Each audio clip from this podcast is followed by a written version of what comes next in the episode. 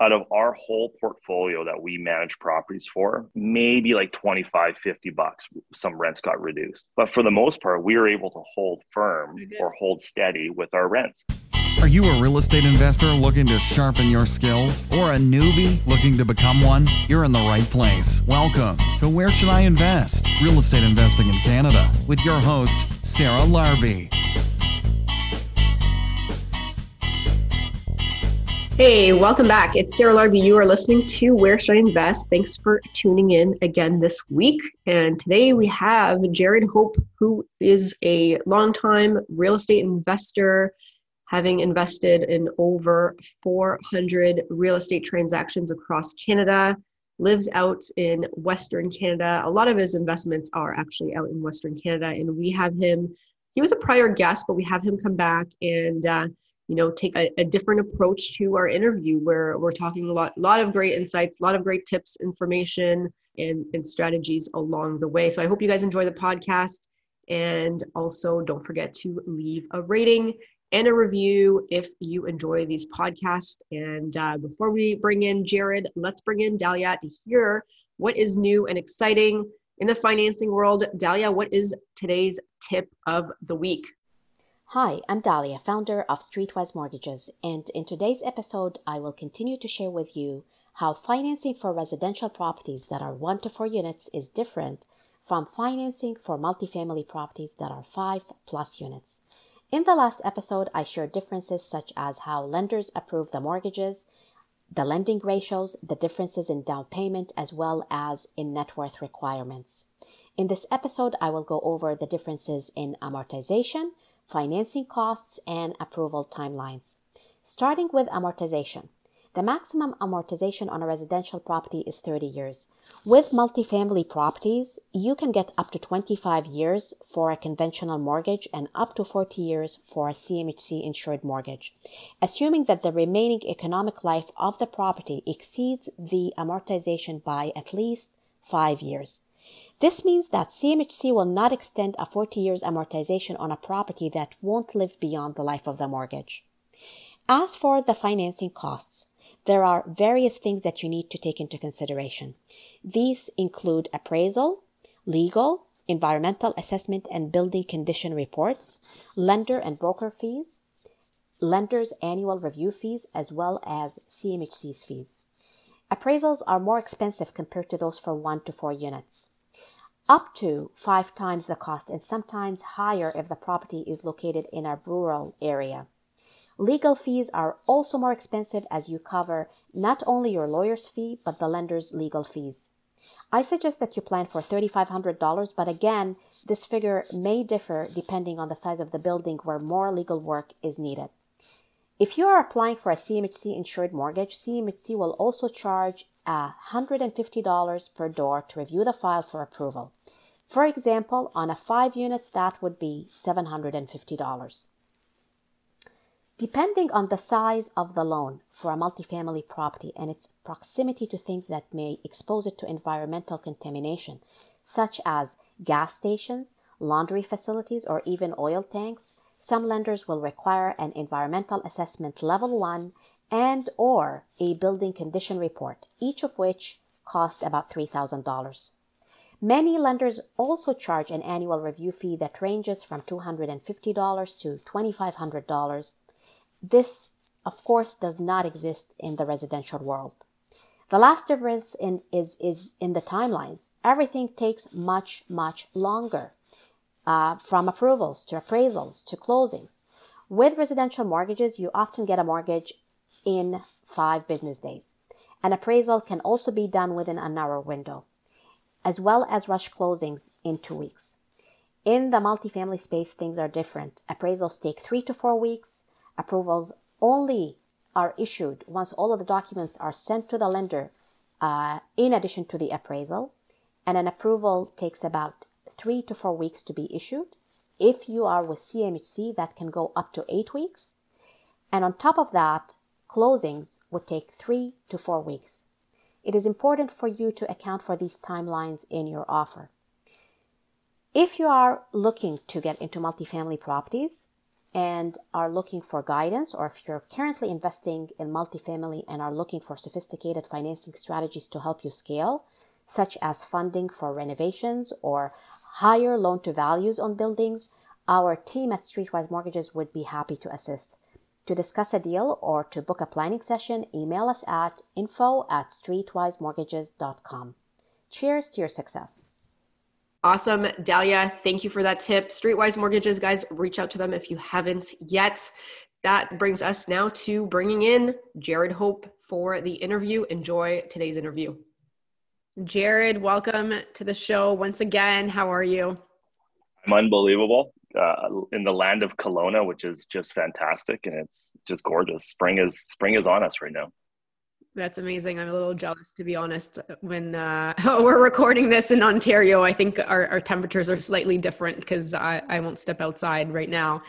You know, one of the things I remember from our prior podcast, I think you had like 150 doors by then. And I'm like, how, you know, what advice would you give somebody to get to 150 doors? And I remember this, you're like, don't do it. don't, don't, do it. do it. And I thought that was, that was really insightful because you know exactly the challenges and it's not always rainbows and butterflies but what has been happening i guess in the last couple years since the pandemic for you in terms of real estate well you know like first of all i have 150 properties not doors. Ah, and yeah. you know so like it's so easy to acquire doors and i hear people talk all the time i got x amount of doors. Well you can go buy one building with 15 or 20 doors. So getting one transaction is relatively easy. Getting 150 transactions is really tough. And you know so i just i just like the the, the properties versus the doors. Um what's going on man? I get my my portfolio is pandemic proof um, which is completely amazing. In 2010 when we came out of that recession um, the, the financial recession back in 2008 9 10 like we man we almost went bankrupt and we hit the bottom and we had to restructure our portfolio.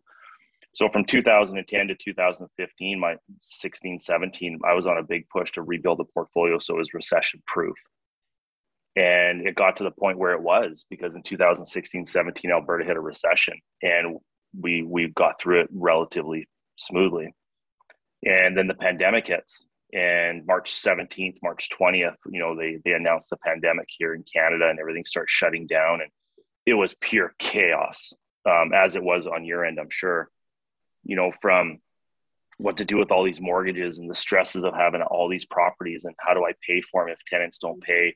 What's the government going to do with the with tenants? You know, because at that point in time, we're seeing Ontario saying, "Don't tenants don't have to pay rent. Tenants don't have to pay rent." And I'm like, "Holy fuck, are you kidding me?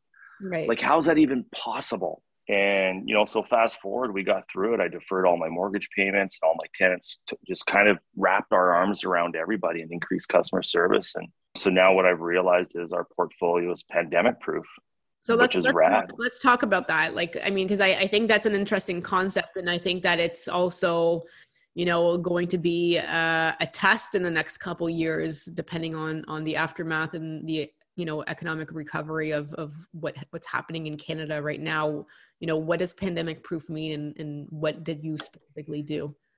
Well, yeah, like I, I don't I don't know what pandemic proof is because I think every pandemic is like I don't know if I'll ever see another pandemic again in my life. I, I sure hope not. This was this was terrible. Or recession. You know, like my, let's just yeah, yeah. Like you know, my my big thing is you know like I didn't want to be too leveraged out.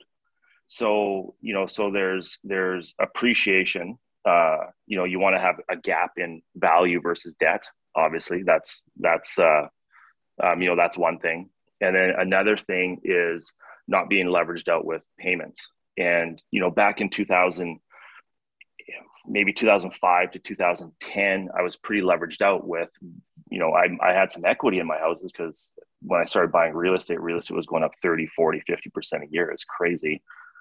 But I didn't create that insulation with cash flow. And so now when in 2010 when we started rebuilding our portfolio we started looking at okay we want to build insulation of appreciation always um, which meant if i can't get appreciation i have to get mortgage pay down. So that's how we had to create the gap. So we started targeting six properties a year where i was doubling my payments for those six properties. And so what's happened over the last eight or nine ten years is I've actually been able to get about 12, 14 properties where they're under $100,000 in mortgage debt. So at, at first, everyone's like, well, don't, that doesn't make sense because your ROI, you know, you want to be leveraged out. I'm like, I totally get that if you're just starting out the game. But I'm almost like, I can see the finish line, like the finish line's coming up. And so I'm playing a different game than other people are. So I'm trying to create insulation. I'm trying to create gap. By, by creating the gap of uh, value versus debt, and once again, you can get value by appreciation, or you can get or create the gap by appreciation, or you can create the gap by buying down the debt. By buying down the debt, I've been able to increase my cash flow. So what? So back in 2010, we started targeting these, you know, these these dozen properties, um, handful of properties. It was it was increasing my cash flow by the time we hit a recession in 2016 in Alberta. So when we hit the recession in 2016, my, my cash flow never changed, which, which meant my quality of life never changed, which meant I was still able to live where I was living, live the quality of life that I was living. Because when a recession hits and rents drop, I take a pay cut every day. And when I take a pay cut, quality of life changes. Quality of life will change. Stress adds to the to the mix, right? So when we so after 2016, 2018, we got through this recession. I'm like, okay, that worked. Let's just double up now. Let's start buying down more. So what I was doing was I was taking this extra cash flow that we were getting, and I just started targeting more houses to create the gap. So fast forward to the pandemic. When the pandemic happened, worst case scenario, I could reduce all of my rents down to bare bones, still make all my payments, but still maintain my quality of life. So, but I didn't really know how that would work. And you know, so what I think so what's happening now is I think people um, are getting caught up in the appreciation game again. And we're starting to see it in Ontario. You're seeing it for sure in Ontario. We're seeing it out here in the Okanagan. I live in Kelowna. Um, like this appreciation game is like really ramping up again. We're seeing crazy amounts of appreciation in the lower mainland out in Vancouver. Mm-hmm. But people are starting to lose sight of the gap on cash flow now because the appreciation is so lucrative and you know like so next week they're supposed to announce that uh, mortgage rates are going to start going up. I read a report that they're saying mortgage rates are rates are going to go up seven times in the next two years. You know so all of a sudden if you start looking at stuff like that if you're not paying attention to the cash flow gap you know like there could be some problems coming up in the next couple years yeah, for sure. And then just for the listeners, you know, because you mentioned the the recession in 2016 and, and in Ontario, we really didn't feel a whole lot. Where are the majority of the properties that you have? I have I am like 99% in Alberta. You know, I have a I have a couple in in BC. Uh, I, I'm not a big fan of BC. We have a land transfer tax here. The Canada Act here isn't nearly as friendly as it is in Alberta.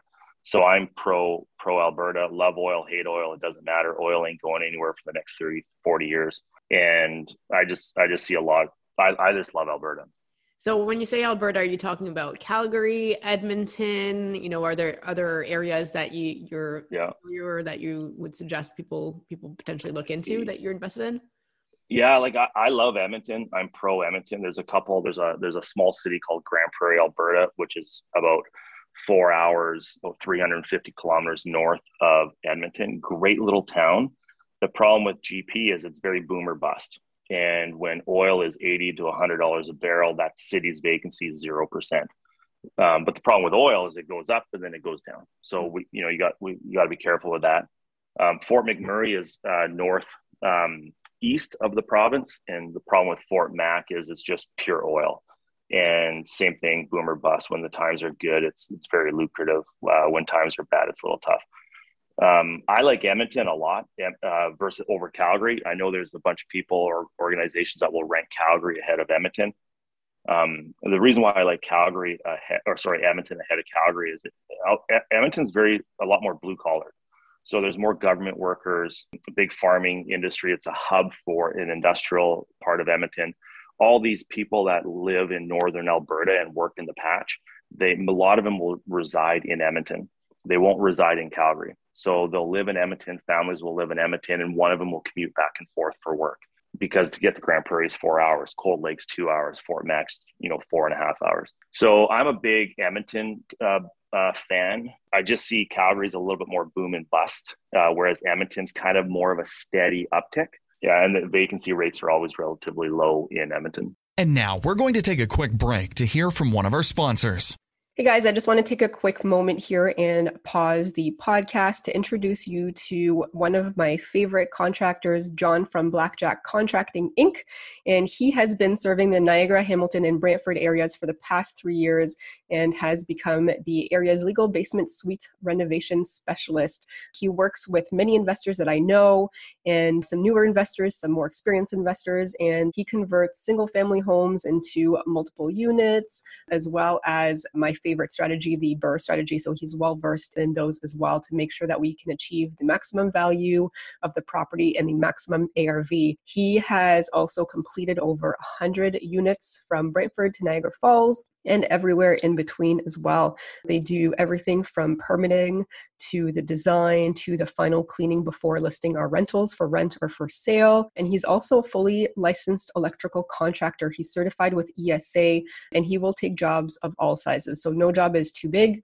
He's done a complete guts really from the ground up. So super impressed with his work and what he's been doing for fellow investors that I know as well. So if you wanted to reach out, his website is blackjackcontractinginc.ca and you can ask him whatever questions you have. You can also reach out to him Instagram, which is at Blackjack Contracting Inc.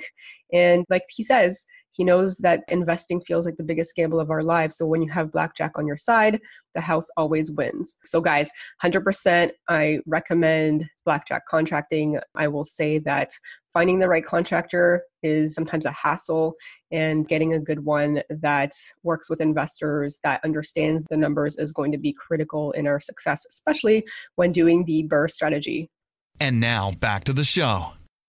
Yeah, I mean, it is definitely interesting because I think you, you know, you may not get the same appreciation that Ontario has been getting in the last, you know, 10 years, but I'm sure yeah. that, you know, from a potential cash flow standpoint, mortgage paydown standpoint, there's still, you know, a lot of, a lot of opportunity there. But I want to go back to one of the things that you mentioned because there's a few things, right? So a few things as, as you are in a different stage of your investment career and you're starting to, you know, pay down some, some mortgages I, I just I was hoping for some clarification on let's just say you had you know mentioned that there's a couple a few properties that you have with with 100k mortgages. Like do you re-amortize that if you had to? Like is that the plan uh, in order to make more cash flow or, or like i mean let's just say something were to happen you've got low mortgages you know how do you ensure that your your rents can still sustain if you had to drop the rents as an example? Like what like what are your thoughts? Yeah.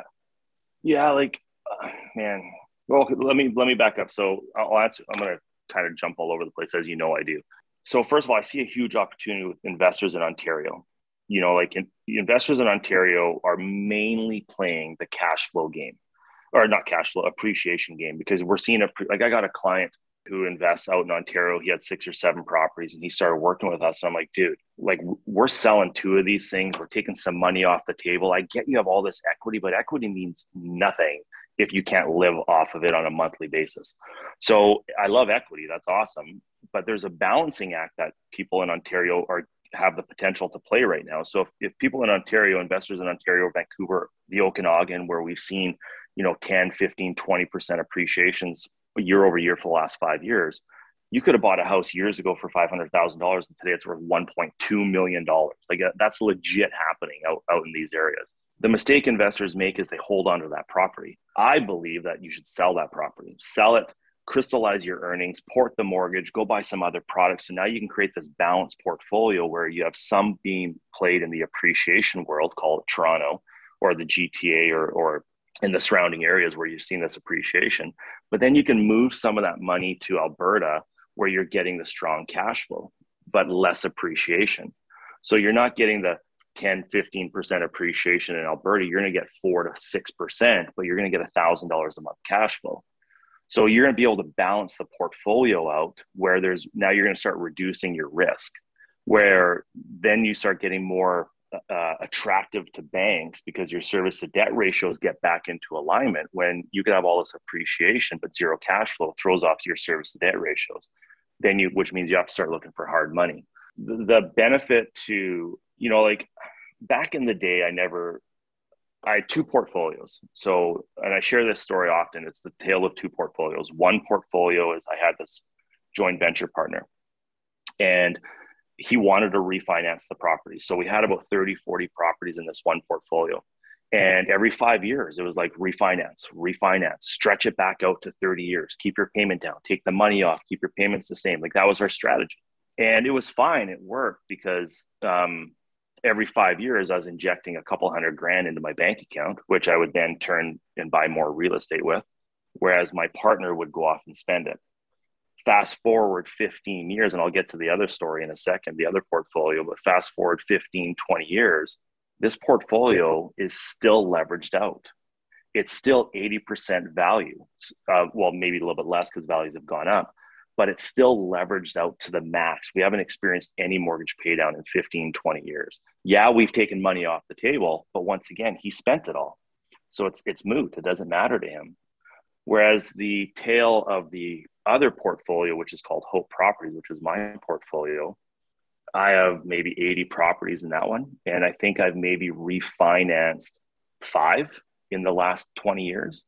I have not restructured my mortgages. I'm still holding the course. I've increased my debt. So I'm started to create this massive gap that I have mortgages that are, you know, legit four years from being paid off or, or six months from being paid off or so on and so on. Right.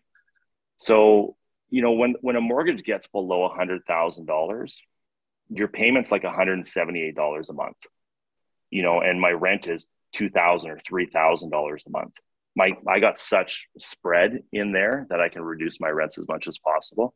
I'm not a big believer of refinancing and stretching out and pulling. Like, I'm not a big believer of that at, at my stage in the game. New investor after five years, if you're refinancing to pull the money out to go buy another asset, yeah, play that game, leverage out, stretch it back over 30 year and pull the money out, go buy another house. Absolutely. As long as your cash flow is all within a certain limit, uh, minimum that allows you to reduce if stuff ever, you know, something bad ever shows up. Does that make sense?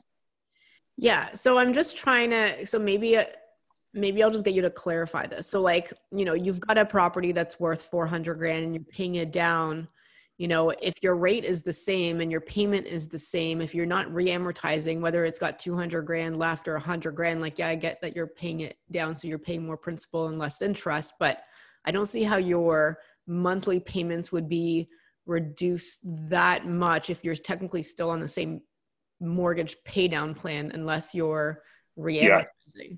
It, well, it all depends on what the rates do, right? Like, right. so yeah, yeah, like, like, so go back five years ago. I'll give okay, live so examples. You're talking about the rates. Right. It, it, all depends. Right. Okay. Got it. So like, yeah, so it, it, going, it all depends.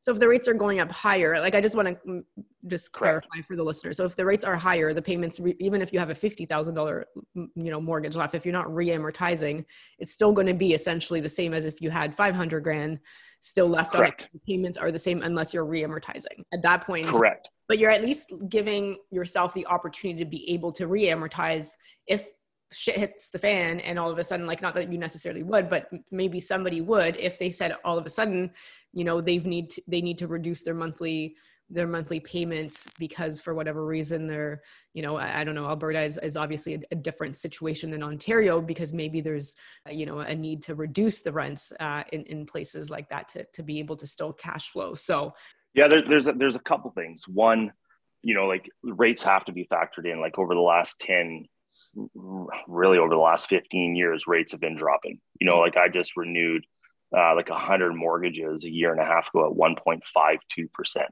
yeah. like that or and i locked in for five years you right. know like how do, how do you not lock in for five years at that point?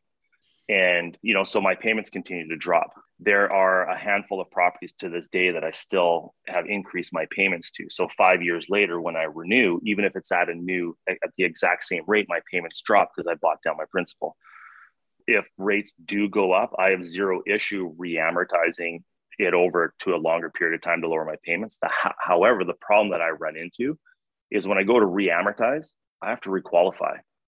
And a lot of times, if you built your portfolio incorrectly and there's not a lot of you know, if your service to debt ratios or DCR numbers are out of whack, you might not requalify for the amortization or for the extension because they'll consider it as a, a new file.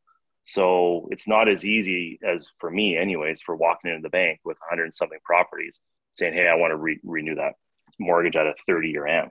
I don't always qualify. Right.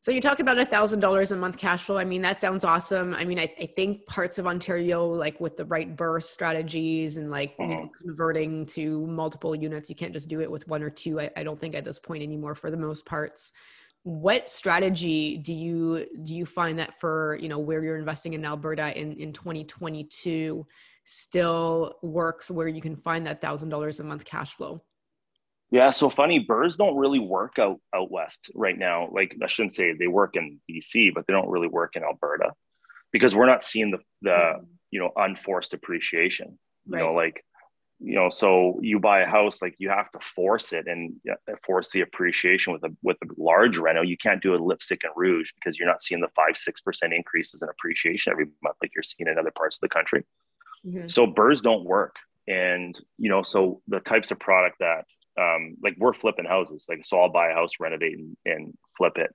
Uh, we'll put a legal suite in it a basement suite. And those are working less and less as well.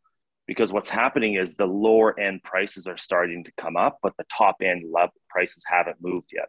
You know so a house i was i was paying 280 for two years ago and selling you know for 490 480 today i'm paying like i have two offers out today. One's 300 and the other one's 325 but my my end price hasn't moved so the gap is starting to shrink so that's getting less and less um, but what's really working out in, in all over the country, not just in Edmonton, um, but suited houses, like two for the price of one. There's a there's a guy Terry Paranych who I've had uh, many many conversations with out of Edmonton.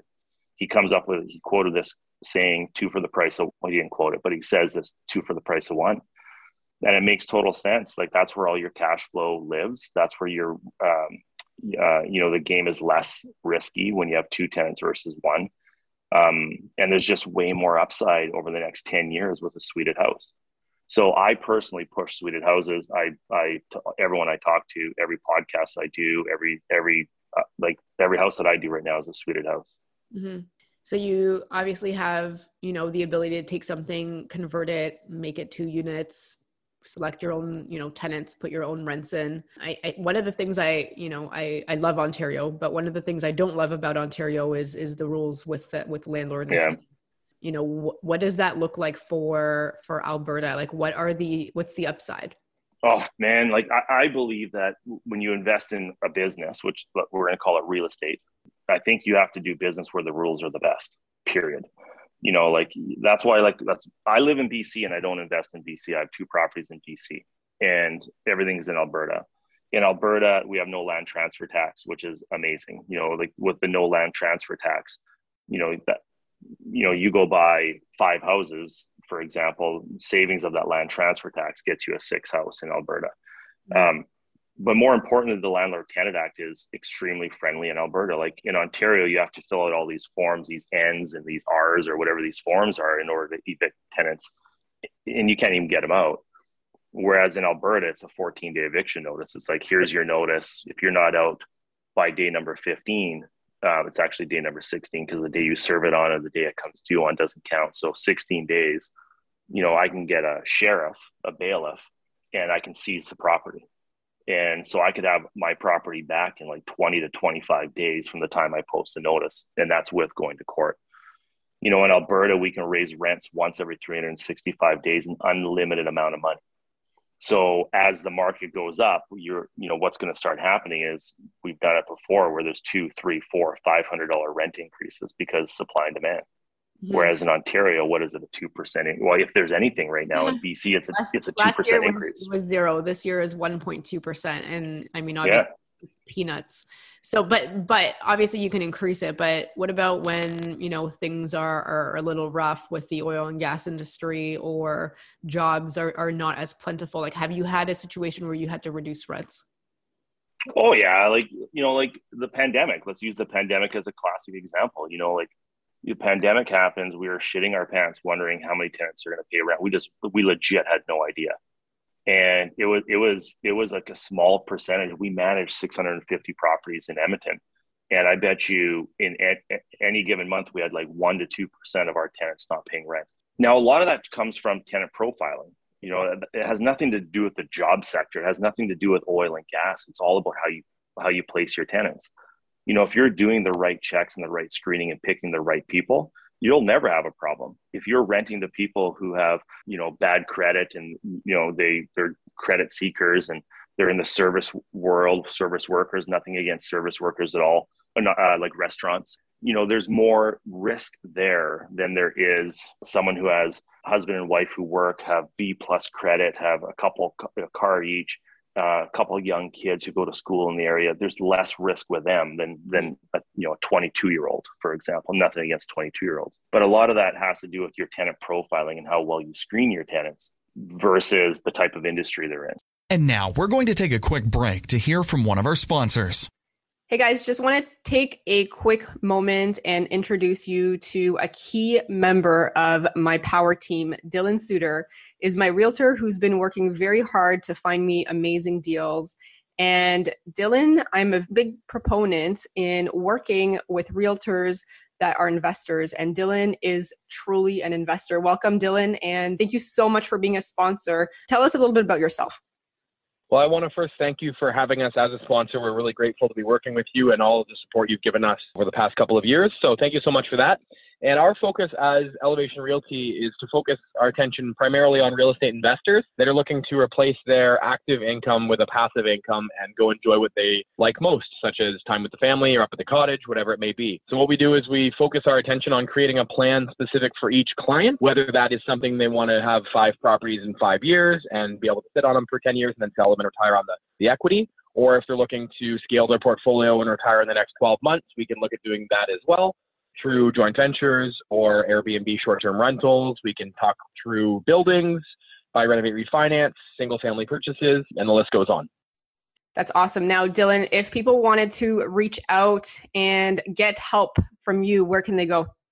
They can check us out online at www.elevationrealty.ca, E L E V A T I O N, realty.ca, or they can email us at info at elevationrealty.ca give us a call or text at 905 592 4220 or check us out at the right club or other meetup groups that we're usually at as well. Amazing. Thank you so much, Dylan. It is awesome working with you as always. And now back to the show. And now back to the show.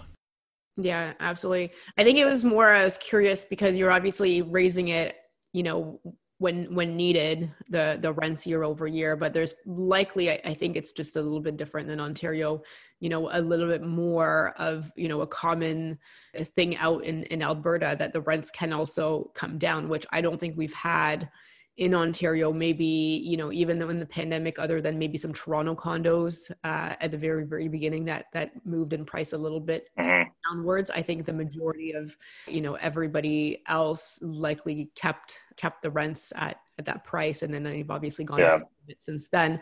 So I think it's just like a, even yeah even during even during the pandemic like we didn't raise drop rents like i'm not we didn't mm-hmm. drop them hundreds of dollars you know so in the worst time in the world that yeah. i sorry in the worst time of investing in my world so in the last 20 years the pandemic was this, this the most stressed. Mm-hmm. and not just for me but all of like once again we have 400 clients that we manage properties for. And out of our whole portfolio that we manage properties for maybe like 25 50 bucks some rents got reduced. But for the most part we were able to hold firm or hold steady with our rents Mm-hmm. So, but but but do they drop in Alberta? Absolutely. So, what happens in Alberta when vacancy rate goes up? So, right now our vacancy in Tilt is like three and a half percent. So, um, in 2016, in in 2017, I think got about six six and a half percent. So, it's a little bit higher. So we can get a little bit more creative because I I know I can get my rents back up. Whereas in Ontario, you guys tend to hold a little bit firmer because you can't get your rents back up ever. So a $200 price drop to get that unit filled is going to take you 20 years to get back. Mm-hmm. Whereas in Alberta, we sit there and say, okay, you know, let's, if there's three other, 10 other units in the area for rent for 1800, let's put ours at 1700, let's fill it right away. and then in 12 months we're going to bring it back up or above par above market and then we're going to capture it all later so you do see a little bit more movement over the years uh, over the over the year in in alberta but mm-hmm. the long haul it, that's more of a strategy on how to rent it because once again we have the ability to drop and pick it back up I think that's the big difference, right? Is it if we if we drop it, it becomes lawful rent. So you don't want to yeah. drop it. If, if anything, you want to give them like a gift card or something along those those lines that has nothing to do with rents because we just yeah. Are still rent controlled already here in the country. Minus the new units though, like as of right now, I mean this could all change depending on who's in power. But once Kathleen Wynne left and, and Ford came in, the one good thing that he did was uh, you know, remove the rent control starting November 15th of 20 2018. So anything that was a new unit built after that is not subject to rent control. So yeah. uh, again, I mean, I'm sure you know huge. that's going to change at some point, but that that was a huge help. But I do want to go. But the back. Pro- but the yeah. but the problem with that is, I get there's you know, uh, well, there's no rent control, so you can raise the rents unlimited. Once a year, 90 day notice. Yeah, sweet. So. Yeah. So, like, as far as a, a strategy, a management strategy, that's ginormous because mm-hmm. if you're if you have a place that comes up for rent and there's three others for rent you can lower your rent you now you're just eating you know 12 months and then if you if you go into a situation uh, 12 months later where you have 0% vacancy now your rent increase goes up that tenant's not going to move because they have nowhere to go mm-hmm. You know and if you if you depending on your tenant profile like i like families. I love families. I love i love young couples. Um, it's really hard to pick up and move kids. It's really hard. If it's just you know a boyfriend girlfriend they can pick up and move overnight. Mm-hmm. and it's really hard to move kids right because they're connected and they're dialed into the area. So if, if, depending on your tenant profile there's very little movement movement anyway. So it's a great strategy. Yeah absolutely I mean, Alberta seems interesting, and and you said it's not really a BRRRR, and I do agree with you. I feel like with the three, but the three letters of the BRRRR, like you'd still you still buy, you still renovate, you still rent, you just can't really necessarily refinance off the top. But when you said that suited, you know, properties work well, like you're essentially converting. You're just not necessarily, yeah. you know, getting the lift to be able to refinance and reuse the same money into the next deal. You're likely just keeping it in the deal once the re, you know, Correct. done, or you're just buying. Yeah it's already already done uh, as a two unit. Like like BRRRRs work it's just not it's just not as lucrative and it's a little bit different than than what, what people are seeing in ontario or, or the lower mainland or the okanagan. Yeah. you know like you can go buy it renovate it rent it refinance it. A couple problems with the refi is if it doesn't actually hit the market there's not a lot of comps on the market. It's not like mm-hmm. you know you go to ontario and everyone's doing these things so you just have so much you know so many comps right for mm-hmm. appraisers to use. One of the challenges that we have with this approach in alberta is getting the comps. Like there's just the the appraisers just no comps especially if it's not on mls mm-hmm. so that that's a challenge. So BRRRRs do work. You just nest you can't necessarily pull out as much money as you'd like. So you know so say that end value of the house is $500000 you know a normal purchase you'd have to put $100000 down on it which, which is which is fine. So now you do this BRRRR, maybe instead of 100, maybe you're getting it for 80, you know, or or you know, 85, you know, so you're saving 10, 15 grand. But it, so it still works. You're just not able to pull out as much money as you think. So is it probably easier to just buy an already suited property on the market? Yeah. And you know whether a property management company puts the tenants in there or whatnot, and you can kind of just yeah. more of a buy and hold for cash flow type of deal. Yeah, like Alberta right now is pure buy and hold. It's a pure buy and hold strategy. You know, you start looking at the fundamentals of Alberta. You look at oil. You look at, you know, if anyone's thinking, any of your listeners are thinking of, of investing in Alberta, I'd go follow Jason Kenney on social media. Jason Kenney's our premier. Love him or hate him, it doesn't really matter. But the the truth is, on social media, he's he's pumping everything that he's doing. Like he's getting ready for a new election. He's re- getting ready to run again. He wants to get back in. His popularity is at an all time low. He is pumping the economy. Alberta has the lowest tax lowest taxes for gov- uh, for uh, for new business for any business. The, the the oil and gas sector is getting huge discounts to invest there. So there's a lot of energy. This new um, uh, um, the new energy sector because um, they're trying to move into electric uh, energy. Um, so there's all kinds of stuff that's happening there. So you start following Jason Kenney, it's like, oh my God, there's a lot of stuff happening. Mm-hmm. You follow Doug Ford, there's nothing happening in Ontario. You follow John Horgan out here in Ontario, there's nothing happening in BC. So you go where the work is. and there's just a there's a huge opportunity in Alberta from a buy and hold play. And you know, will there come a time where BRRRRs work or flips work? Um, or assignments and holds. Absolutely. It's just right now for the next few years, Alberta's a strong buy and hold market with strong cash flow.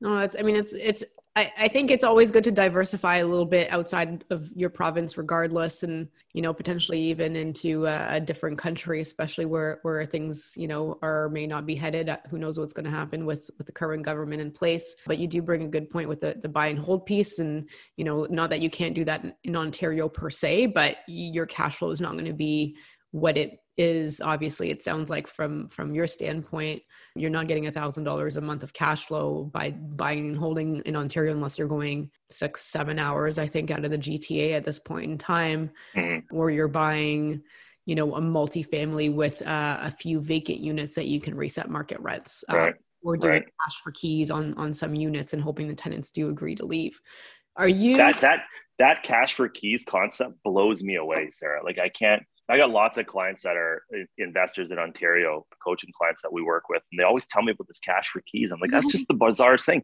Because in Alberta, it's just like here's here's your 90 days notice, get out. Yeah. Yeah, I mean, in Ontario, you are not getting rid of a tenant unless you're moving into it yourself, your your parent or your child, or or you're selling, and the person that's moving in, you know, that that bought is moving in. Like unless they're like doing something illegal or they're not paying rent like you are like that's a tenant for life so this is goes back yeah. to screening piece you know maybe part of your screening process is somebody that wants to do maybe a rent to own in the future on a separate property or has a goal mm-hmm. of buying their own place or has been a prior homeowner or whatnot because i mean otherwise like you're you can't just be like 90 days see ya you know like it's it just there's yeah. just yeah this is why cash for keys is you know but i think um, at this point a lot of tenants are are you know have come around to it and now they're expecting some of them yeah. 20 grand or some crazy amounts and you know they and they know that they can stay and it, it is i mean it is what it is. So you know are you also investing i'm just curious because you said we are predominantly in, in alberta but are you investing outside the country? Are you thinking of investing outside of the country? Oh sarah back in 2009 2010 we're coming out of the financial recession. Krista and i go to phoenix and we looked at some houses there and i'm like okay let's start investing in phoenix and i didn't do it. So long story short i didn't do it. I wish i did because it just took off like that so to answer your question, no, I don't. And the main reason why I don't, I'm so good in my lane. Okay. Like I, I stick to my lane and my lane is Alberta, suited houses, um, holding the course. Cause once again, my finish line is right there. So I don't have to diversify. I don't have to jump yet. Will I later potentially? I, I don't know what's next, but right now I'm staying, I'm holding the course. Is there opportunity in the States? I believe there is. Do I know anything about op- investing in the States? Absolutely not. I've never looked at it because I just hold my course. You know, uh, we're, we're just starting to look at Bitcoin and uh, cryptocurrency stuff now because it's like, okay, like I built the portfolio good enough that we can start looking at other scenarios. I've never, you know, Chris has asked me multiple times, let's go buy a strip mall or let's go buy this big, these big buildings. And I'm like, no, I'm holding my course, I'm like, let me finish the race. And if I can finish the race with my current portfolio, we're going to be doing like $300,000 a month of positive cash flow. We're going to have a $40 million real estate portfolio clear title. I got like six to seven years of this game left before I start looking at other opportunities. But in saying all that, I know lots of people who invest in the States, Sarah, and there, there's, there's opportunity everywhere. Mm-hmm. Yeah. Absolutely. You mentioned uh, before we get into the lightning round your property management company. Tell yeah. us about that. Uh, so Tilt is awesome. Like uh, I love Tilt, and the the property management business is just out of Edmonton, so we service the Edmonton and area. Uh, you know, I built it years and years ago. I used to use. I went through three property management companies, and they were all the same you know they the poor service uh, poor response times you know they collected my money my rent put it in their bank account spent it how they they saw fit sent me whatever money was left over. So in that model i was out of control. So my wife and i chris and i created this management company based off of how we wanted it run for us. And lo and behold it works for others. And so that's my management company out of edmonton. We help investors find real estate. Um, we spun off a coaching program out of it, which is called JK Jared and Krista Coaching, JK Coaching.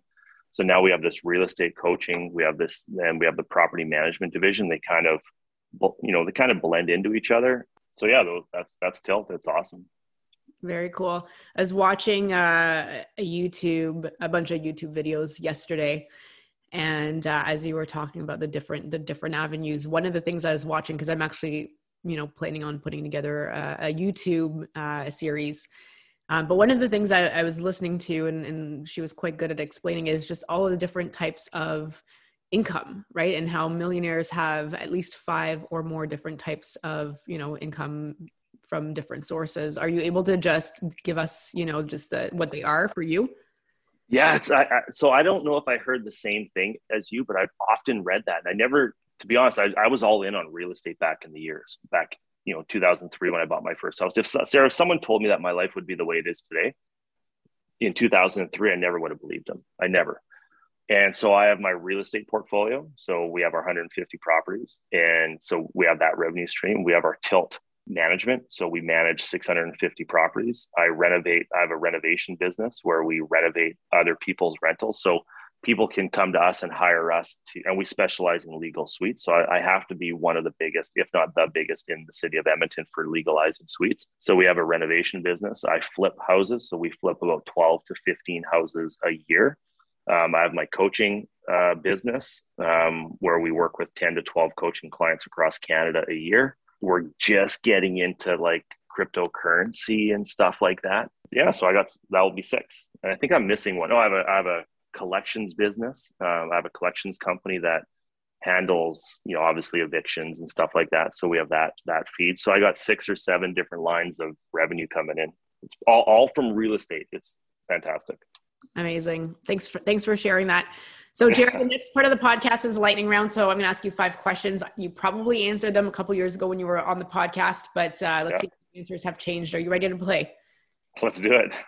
This week's lightning round is brought to you by Meghan Chomut. If you're looking for a great financial advisor to add to your team who actually understands and incorporates real estate as part of your overall plan and gets your money working for you, you can reach out to Meghan at meghanchomut.com forward slash Sarah. And also, she's offered for my podcast listeners to provide you with a free, customized, individualized 90 day game plan for getting ahead. So, to get that, go to meghanchomut.com forward slash Sarah. That's M E G H A N C H O M U T dot com forward slash Sarah.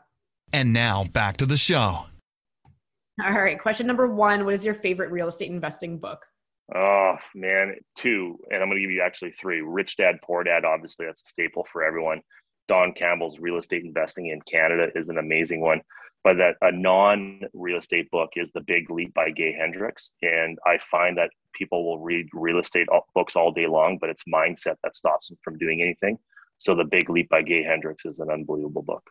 All right. Thanks for sharing. Question number two. This doesn't have to be real estate specific. You have a favorite podcast? Uh, yeah, Sarah Larby. Um, no, I mean they're already uh, listening to mine. What else can they listen to after this? Yeah, after you know, you know, you know. W- one thing I really like is I got into uh, uh, uh Andy Frisella, uh, Frisella with Hard uh, Hard seventy five. Okay. And it, like so, I it's a totally off the cuff. The guy swears all the time, which I like. But it's it's a podcast of just shut up and do it. Like just stop making excuses and just do it. And so I listen to that one all the time when I run. Nice. I, you know what? on my Instagram, I'm noticing a lot of people are doing the hard 75 right now. have, have, you? So, so I did it last year, and it is hard. I got to 58 days. What was the hardest and, part of it? Oh, my, my body hurt. Oh, okay. And like, like I, like I can go. Like you tell me to do something, I'll do it. I'm super like just structured. Okay, I'll go run. I'll go work out. I reached out to Jared Anderson, uh, Henderson, uh, who you know uh, and I chatted with him a fair bit on, on how to do it. And I got to 58 days, and Sarah, my body hurt. And the fatigue and the exhaustion, it was so hard. I couldn't do 59. And I'm going to do it again this summer. I'm, I'm determined to hit it. But, anyways, Nice. I recommend I, it. I think yeah. the hard, you know what? I, I, I, may try it one time. I think the hardest part would be the no drinking for that long amount of time. it's not I, I, love my red wine and and I love drinking socially, especially, you know, yeah. you have to plan it where there's like no events, it's not the summer. yeah, but uh, but on the flip side, like Chris and I took a year off of drinking back in 2015, and we're like, you know, we went out and got drunk one night, and the next day we're really hungover, and you know, it's like that. Oh, it's like a year off. Like, oh, I'm never doing that again. We all we all been there, and so we took that year off, and the first probably 30 days was pretty hard, but then after that, it's like your body doesn't want it. So as you're doing the 75 hard, mm. you know, around day like 20, it's like, yeah, this is easy because your body starts craving the activity. It craves the structure, it craves being pushed. And then you have a glass of wine and then you can't go perform uh, in the gym or you, you just get sluggish. I don't think it's as hard as you think it is. Like, I know it's not. So I think you should try it. That's awesome. I, it really is the red wine for me, and it doesn't like yeah, just, just one it. glass of red wine with dinner. It's, that's all I need, but it's yeah. not every every night. But it is. I, I get my, it. Like, you know, my weak spot for sure. All right, awesome. number three. What what do you do for fun? Oh man, right now, um, like we, I work Tuesdays and Thursdays, uh, from twelve to four. That's our coaching that we do. Monday, Wednesday, Friday, Saturday, Sunday. I don't tend to work, and I I am all in on my kids right now and my Chris and I, we've realized that we have maybe one, maybe two years left with the kids at home. Kenzie's getting should be going to college in a year. Uh, Grady's 14. When he turns 16, he could be playing junior hockey somewhere, and he'll be moved out. And it's like right now we are all in on the kids. Like we, I go watch their hockey. I we we take them places. We we just hang out with our kids. It's kind of lame, I know, but we're that's, that's great. Our, our our commitment is we want to hang out we want to be with our kids as much as possible over the next year two years. That's awesome. And and they're at the age now where probably a lot of their friends don't want to hang out with their parents. So you know kudos well well yeah, so funny you say that. So we actually moved to the lake a year ago. So when we moved to Kelowna we lived just in this great area in Kelowna but then when we moved here we wanted to move to the lake. And so we bought a place on the lake two years ago renovated it and we moved full time in May here and the reason why we want it here is because our kids are at the age now, whereas if we had a lake, lake house, we have the boat, we have the sea doos, we have the toys, the trampoline, we have all the stuff that now what's happening is our kids are coming here. All their friends are coming here because they want to play on the toys. Mm-hmm. So so it's it's awesome. So we feel as the kids are older, we're just going to be more and more in their lives because of the location we have. Yeah, absolutely. So everyone wants to hang out on the lake for sure. Sounds, Absolutely. fun. Yeah. All right, let's let's go to the last question and then we'll wrap up. Last question: If somebody has fifty thousand dollars and they want to get started, how would you recommend they spend it? Coach, get coaching. You know, and I saw actually saw a post you put on social media about the building your your power team, and and one of the things was having a mentor slash coach. I can't explain how important that is. And I get I get so many people be like, "Oh, why would I spend twenty grand or twenty five grand or your example fifty grand uh, on coaching when I can go buy a house?" That's true. You could go buy one house for sure, and you probably can't even buy a house with fifty grand to be honest with you. Um, but what if that coach can show you how to raise a million dollars? What if that coach? I we had a guy call. I hope he doesn't listen to this podcast. We had a guy call our um, uh, our our info line or whatever because we have some marketing for our coaching program. And he's like uh, yeah i don't want to pay for coaching just yet. I want to go make as many mistakes as i possible and i want to learn from mistakes. Now that's that's that's it. that's a different mentality. Uh, i really believe that i would rather learn from your mistakes mm-hmm. than go make my mistakes because the mistakes that i've made and probably you've made mistakes as well we all have where i've lost hundreds of thousands of dollars. Yeah and, you know, for $50,000, if that was the coaching program, and if I can go learn how to make a million and prevent myself from losing a 1000000 mm-hmm. that's a no brainer. And so I would say go hire a coach, slow down, build the foundation of the, of the business, build the foundation of your structure, then go buy real estate. Because the truth is, Sarah, is anyone can go buy one or three houses, anyone in any market, in any part of the world. But to go from three to 10, you have to play the game right. And if you don't play the game right, you ain't going to 10. And if you don't go to 10, you don't get your financial freedom in five or 10 or 15 years, all because you didn't want to get a coach. Mm-hmm. Yep, 100%. Jared, what's the best place for people to reach out and find out more? Uh, two websites. Uh, there's tilt uh, tiltgroup.ca, which is our property uh, investment page, and then there's jkcoaching.ca, uh, which is our real estate coaching page. Or they can email me at jared at tiltgroup.ca. Amazing. Thank you, Jared, for being on the show. And uh, it's a pleasure having you on again. Uh, second, I love it. third time I think you've been on.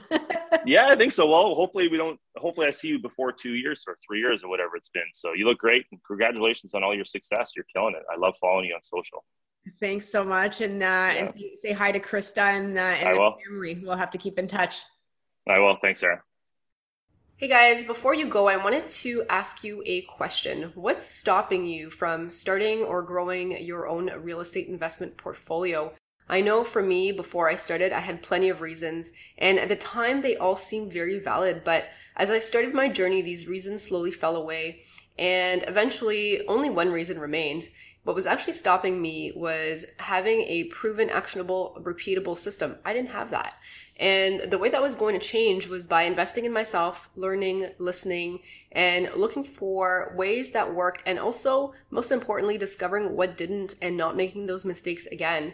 Fast forward to today, I now have a proven, repeatable series of action steps that has enabled me to build my seven figure portfolio consisting of multiple homes. And I'm able to manage that in two to three hours a month. Is that something that you would want? Well, I've actually taken all the knowledge I've accumulated and put that into a comprehensive step by step online program. It's called Rise, and it's a program that will help you from where you are now to where you want to be faster and with less of the headaches that I had. So it consists of all the templates and the resources that I use, plus over 40 instructional videos that you get lifetime access to for just a small one time investment. And, you know, my recommendation is to make the time now to invest in yourself and grow your portfolio to seven figures so that you can bring your retirement dreams closer. If you want some more information about Rise, just go to sarahlarby.com forward slash R-I-S-E to access more details and book your spot.